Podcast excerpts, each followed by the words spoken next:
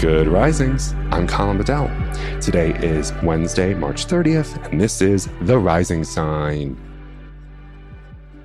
Okay, folks, so I just want to put this out in the open. I'm going to talk about empathy and compassion today because the moon is in Pisces. It's forming a conjunction to Jupiter and forming a conjunction to Neptune in Pisces. So I love talking about empathy and compassion when we have a really powerful Pisces transit.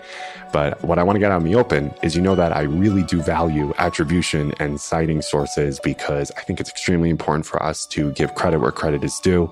And unfortunately, today, I don't know where I heard this from, this idea. So if you know where it's from, please tell me. But I just need to acknowledge that this is, did not come from me okay?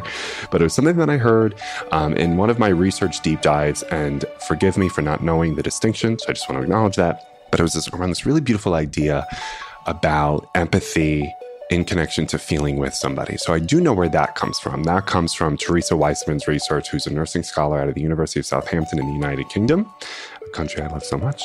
And so when we're talking about empathy, we are talking about feeling with another human being. When we're connecting to empathy and we're letting other people empathize with us, they are connecting to the emotion that we are currently feeling and experiencing. So, when we're holding space for empathy, it's when we and others are holding space for emotions attached to maybe grief, disappointment, ambivalence, any painful emotion, but sometimes joyful ones as well. Don't get me wrong. And it's when we are feeling with another human being. And it's just a matter of sitting with them and other people sitting with us and letting them know they're not alone and someone is with them. And they're not the first, the last, or the only people to experience this emotion and feel this emotion. Why is that essential? Because what happens when we're hijacked by an emotion that we're not particularly thrilled to be hijacked by. We try to convince ourselves, uh, I'm the only one. This is just me. I don't know why I am the only one who can't get it right. I am the only one. But then empathy answers and says, honey, and no, you're not. And that's okay.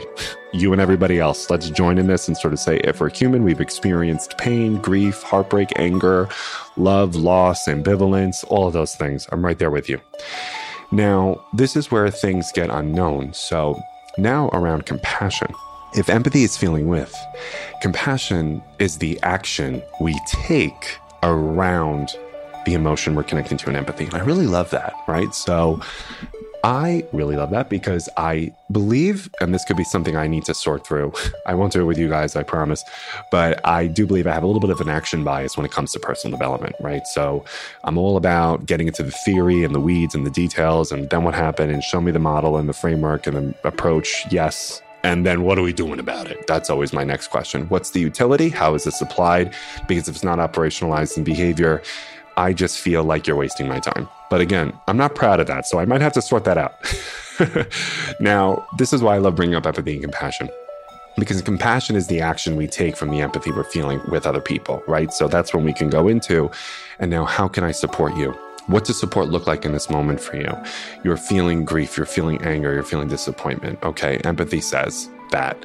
Now, what's the action that I may take to show up and support you? Do you want problem solving? Do you want just physical touch? You want me to hug and hold you?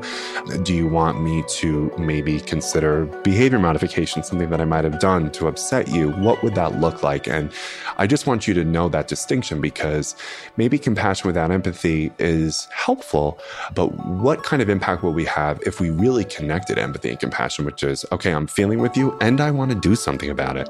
Might not be right now. It might not be the moment. We don't want to rush, right?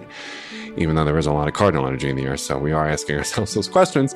But I just wanted you to see that distinction around empathy and compassion and think about how that can be leveraged today. So, all right, I've rambled too long. I apologize. I hope that was helpful. And I'm wishing each and every one of you a compassionate and empathetic day. Thank you so much for listening. Bye.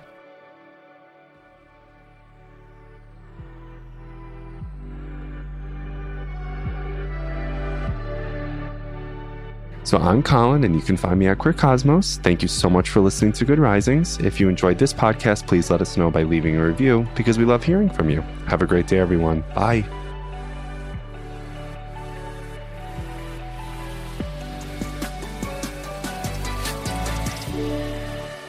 Good Risings is presented by Cavalry Audio. Pulling up to Mickey D's just for drinks? Oh, yeah, that's me. Nothing extra, just perfection and a straw. Coming in hot for the coldest cups on the block.